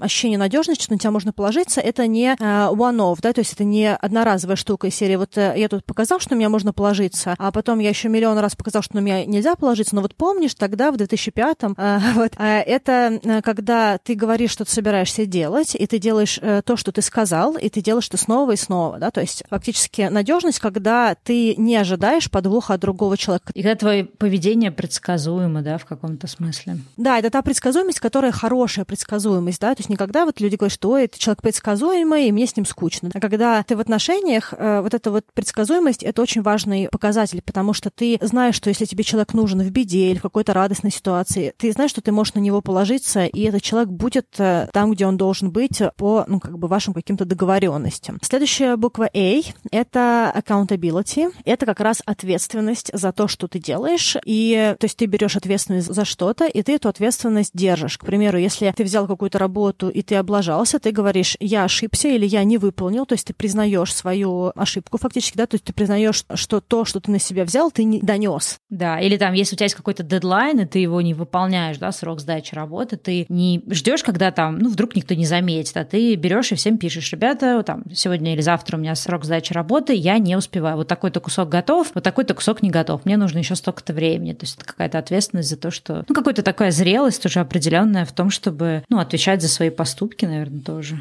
Да, то есть а, то, что она говорит, что если я ошиблась, я признаю свою ошибку, я за нее извиняюсь, и я исправляю сделанное, да, то есть там нет такого, что тебя потом будут бесконечно за это гандошить, да, и что тебе плохое делать. То есть фактически ты в этой ситуации очень прозрачен. Вот моя ответственность, я не выполнил, а, я это признаю, я приношу извинения, и я сделал те шаги, один, два, три шаги, чтобы это все исправить, и вот то, что получилось. Либо я намерен сделать эти шаги. Следующий блок, мне кажется, он очень классный. Буква V, она означает vault. Vault — это сейф да, такое хранилище. И почему это интересный очень пункт в плане доверия? Она говорит, что сейф, ну вот такое хранилище, если представим себе банковское хранилище, у него есть только одна дверь. То есть вход и выход — это одна и та же дверь. И если я тебе что-то доверяю, какую-то свою историю, какую-то свою ситуацию, то эта ситуация имеет только одно направление — ко мне обратно. Да, то есть если я тебе рассказала свои секреты, а ты дальше не идешь рассказывать еще 15 нашим общим друзьям про эти секреты, а фактически моя какая-то боль, мое какое-то таинство, оно остается между нами и никуда дальше не идет. И она говорит, что очень часто этот пункт проседает, и когда людям кажется, что им не доверяют, они не понимают, почему. Это как раз из-за этого, потому что мы еще э, склонны, ну, люди,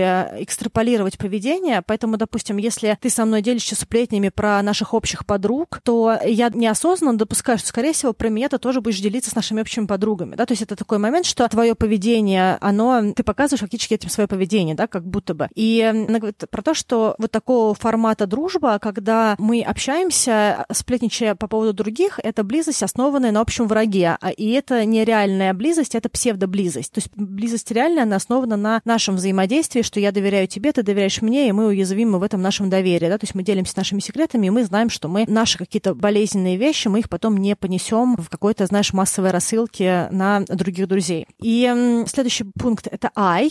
I — это integrity как раз. Э, integrity — это Целостность. Э, ну, это целостность в плане честности, да, какой-то. Ну, по сути, да, это честность. Вот она говорит про то, что ну, такое благородство, да, какая-то такая, такая честность, которая вот, ну, как бы благородная очень. Она говорит о том, что вот она, как раз тот пункт, где она сказала, что мне не понравилось ни одно определение, поэтому я сформулировала свое. Что она входит в понятие вот этого вот integrity, да, честности? Она говорит, что ты выбираешь дерзание, храбрость над каким-то комфортом, то есть ты выбираешь э, пойти на дискомфорт в э, сторону этой честности. Ты выбираешь сделать то, что правильно, а не то, что весело, быстро или легко. Да? То есть ты не выбираешь самый короткий и легкий путь, а ты выбираешь тот путь, который правильный. Правильный в смысле того, что правильно под эту ситуацию, в которой ты оказался. И что ты свои ценности, ты их практикуешь. То есть ты не просто ходишь и рассказываешь, какие у тебя есть моральные принципы, а на самом деле делаешь совсем другие вещи. А ты делаешь то, что ты professing, да, то есть то, что ты, как сказать, то, что ты Заявляешь. декларируешь. Да, да, то есть фактически это соответствие тоже, опять-таки, это вот integrity, да, это какая-то конгруентность, когда ты фактически делаешь э, то, что ты говоришь, ты сделаешь. Отвечаешь за базар.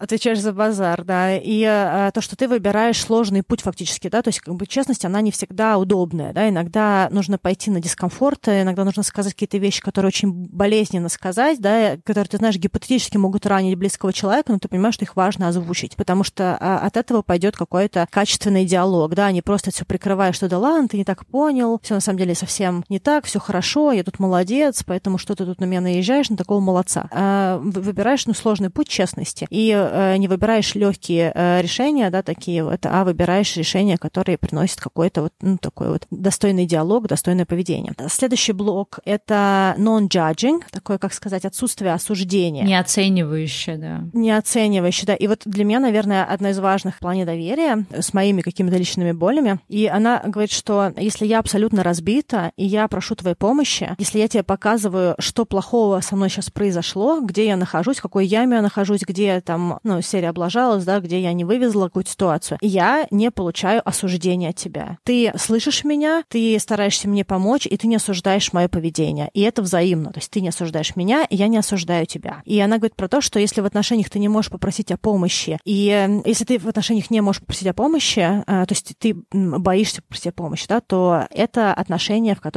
нет доверия. Ну, слушай, вот здесь мне, кстати, вспоминается наш этот тоже выпуск супер давний «Шейминг во благо», когда мы даем людям какую-то вот эту, в кавычках, развивающую критику. То есть ты ко мне, например, пришла, и я тебе говорю, блин, Аня, я ничего не успеваю, там, тот, тот проект. Ты как сказала, ну, надо было думать, когда ты все это брала, да, или надо было думать, когда ты там то-то, то-то поехала в отпуск там на три дня. И вот это как раз вот об этом. То есть если я прихожу к тебе с ситуации, где мне нужно меня поддержать или поделиться какой-то бедой, которая у меня произошла, или просто чем-то поделиться, да, я не получаю в ответ, ну, а, а, о чем ты думала, а что ты, а что, что не видела, что этот чувак дурацкий, да, или ты что, не понимала, что эта работа будет неприкольно. Здесь как раз вот это неоценивающее, и тоже часто бывает, да, люди говорят, вот, у меня нет друзей, у меня нет там отношений, я не знаю, почему у меня не складываются отношения, потому что как раз не получается выползти из этой вот оценки, когда мы все знаем, что есть такие токсичные люди, да, не все любят это слово, но когда ты понимаешь, что приходишь с человеком пообщаться, и все сводится к тому, что он тебе постоянно либо умные советы раздает, либо постоянно все критикует, это тебе не надо, туда тебе не стоит, а здесь ты сам дурак. То есть ты понимаешь, что ты не можешь просто с этим человеком расслабиться, то есть ты постоянно получаешь по шапке. И вот эти люди, да, они абсолютно могут делать это на автомате, и может казаться, да блин, а почему, почему меня никто никуда не зовет, почему вот у меня подружки собрались, меня не позвали, да, или там еще что-то, или в поездке не зовут. Потому что, ну, как бы люди, когда они встраивают отношения, да, они не хотят вот этого постоянного какого-то оценивающего, критикующего друга, партнера и коллеги и прочее, прочее. Но и это в обратную сторону тоже работает. Мы уже про это немножечко выше сказали, что и если ты не можешь просить о помощи, то ты не доверяешь другому человеку. То есть это, это очень важный момент. То есть не то, что вот кто-то плохой, потому что тебя осудил. Это однозначно не точка доверия, когда тебя осуждают за какие-то твои промахи, какие-то твои плохие ситуации, когда ты максимально разбит, ты еще получаешь в лицо обратную связь развивающую. Плохо тебе было, да, я тебя добью. Мне кажется, ты не до конца еще на земле. А также, когда ты все время молодец, да, когда ты все время выбираешь точку благородства своего вот этого субъективного, когда ты никого не просишь о помощи, сам несешь свой крест такой вот жертвенный. И это тоже про недоверие, что ты другому человеку не готов доверить себя, не готов попросить о помощи и признать свою неабсолютность, то есть какую-то какую свою уязвимость, э, свою какую-то раненую сторону показать, может быть, какие-то свои там травмы. Слабости, да. Слабости, да. И, то есть это, это тоже про недоверие. То есть это двухсторонняя история. Доверие — это когда ты в отношениях, где ты можешь попросить о помощи, и другой человек может попросить о помощи, и вы друг другу не даете осуждения на те ситуации, в которых вы оказались. И последний пункт э, этой аббревиатуры буква G. G значит generosity, то есть щедрость. Брене Браун говорит про щедрость через призму того, что вне зависимости от того, что я делала, ты исходишь из того, что если я даже это сделала, на это была какая-то причина. То есть ты меня не осуждаешь, не сидишь там, не держишь на меня обиду и думаешь, когда бы мне это ввинтить, как э, какую-то вину и какой-то мой промах. А ты думаешь лучшее про меня, да, то есть ты щедр в отношении своих мыслей про меня. И ты мне говоришь, что ты не сделала что-то, это на тебя не похоже, что произошло. То есть ты обычно делаешь, а что-то пошло не так. Если ты, скорее всего, не сделала, там, если ты обещала ко вторнику да, а, что-то сделать, и ты не сделала, что произошло, почему у тебя э, что-то случилось, ты плохо себя чувствуешь, там, ты устал, у тебя перегруз, то есть, ну, как бы, да, то есть ты не думаешь, что, ну, как всегда, Стелла сказала и просто не отвечает за базар. Например, да, а я думаю про то, что раз ты не сделала, значит, что-то пошло не так, потому что ты со мной в партнерстве, и раз ты мне сказала, ты думаешь про меня здесь тоже, если ты вдруг чего-то не прислала, наверное, ты не вывозишь или что-то происходит. А нужно вообще узнать, что там у тебя происходит, раз так получилось. Вот, иногда ты, может быть, просто забыла, но я все равно буду думать, что по дефолту ты делаешь э, что-то, что ты обещала. Что ну, бывает, там, как бы, опять-таки, если ты забыла, ты, ты, мы возвращаемся в пункт accountability, когда ты признаешь, что вот в этой вещи ты там ошиблась, и ты там исправишь ошибку. Да? То есть это вот такая история целостная. Ну да, то есть ты как бы про человека думаешь э, все-таки изначально хорошее, да, то есть ты assume, да, хорошее, а уже по ситуации вы смотрите, что там было реально. То есть не, не ищешь везде подвоха и не, э, не строишь какие-то все время предположения худшие из возможных. Ну что, мне кажется, что это был достаточно долгий выпуск. Надеюсь, что он был ценен, и, возможно, для вас как-то он э, перепрошьет или что-то новое, какие-то мысли даст в плане доверия, может быть, какого-то отношения с миром. Пожалуйста, поделитесь с нами, что вы думаете по поводу выпуска про доверие, понравилось вам или нет, это звалось вам или нет, и где вы вообще стоите, там, где вы были до выпуска, где вы сейчас, да, то есть насколько для вас тема доверия вообще значимая, и какие конкретные мысли вам отозвались, вас зацепили и прочее. Да, ну и для нас, наверное, наверное, главный такой подводящий итог это то, что доверие такая обоюдная история. То есть понятно, что там, где один играет в доверие, а другой не играет, это не работает. И то, что доверие, это тоже в каком-то смысле про брать ответственность за свою жизнь. То есть если мне кажется, что я не могу доверять всему миру и вообще никому доверять не могу, то есть где-то что-то тоже, ну, мне надо посмотреть, а что я тогда делаю, как-то, что приводит к этим результатам. То есть взять эту ответственность за то, что происходит со мной. И самое главное, то, что вот для меня доверие, наверное, для меня вот сам такой первый шаг к доверию был это как раз та самая уязвимость, когда ты откладываешь в сторону перфекционизм, не пытаешься быть сильным, идеальным, я все смогу, я все сам, я круче всех, я никогда не ошибаюсь, я не знаю, я все делаю идеально. То есть ты вот это все убираешь и говоришь себе, я живой человек. То есть да, у меня есть мое какое-то слово, которое я пытаюсь сдержать, у меня есть какие-то намерения, я хочу в этом участвовать целиком, но может произойти так, что я сделаю что-то неправильно, что я что-то забуду, что я что-то сделаю неправильно, что я совершу какую-то ошибку, но я возьму на себя, да, ответственность за эту ошибку, мы вместе это проговорим, я исправлю, да, мы как-то что-то с этим сделаем, но, но при этом как бы у меня есть, в принципе, такое право, и у меня есть вот эта самая смелость говорить о том, где у меня что не получается, где мне нужна помощь и так далее. То есть, что доверие — это не просто я вот доверяю миру и все, а я готов, э, в общем-то, как-то транслировать. Да, но вот для меня, наверное, очень важная мысль, что доверие начинается с себя, то есть, что это про меня доверие прежде всего, да, что я доверяю не то, что мир какой-то, а я какая-то. То есть я взаимодействую через призму того, что я открыта другим людям, или я всех подозреваю, присматриваюсь там одним глазом, где там человек мне может оступиться, да, думаю, ну, наверное, человек точно сделает раз, два, три, четыре. Вот. А, а вторая вещь, что любое партнерство, личное, профессиональное, оно основано на доверии, и без доверия, без важных элементов этого доверия нет партнерства. Может быть, какая-нибудь взаимовыгодная временная история посотрудничать или какая-то история, что у нас есть какой-нибудь поставщик услуги, да, но а если мы говорим именно про равенство, то есть мы говорим про партнерство в отношении, когда мы, мы там вдвоем вдвоем, втроем, в пятером делаем что-то. Доверие это просто базис для всего, это основа для всего, и без доверия этого партнерства просто не существует даже в личной жизни. В отношениях его нет, если мы не доверяем нашему партнеру в первую очередь. Да. Ну что, на этой прекрасной ноте мы будем подводить сегодняшний выпуск. Да, ну что, до встречи в следующем выпуске, 130-м. Это будет у нас выпуск с гостем, поэтому ждите анонса. Пока-пока. Да, пока-пока.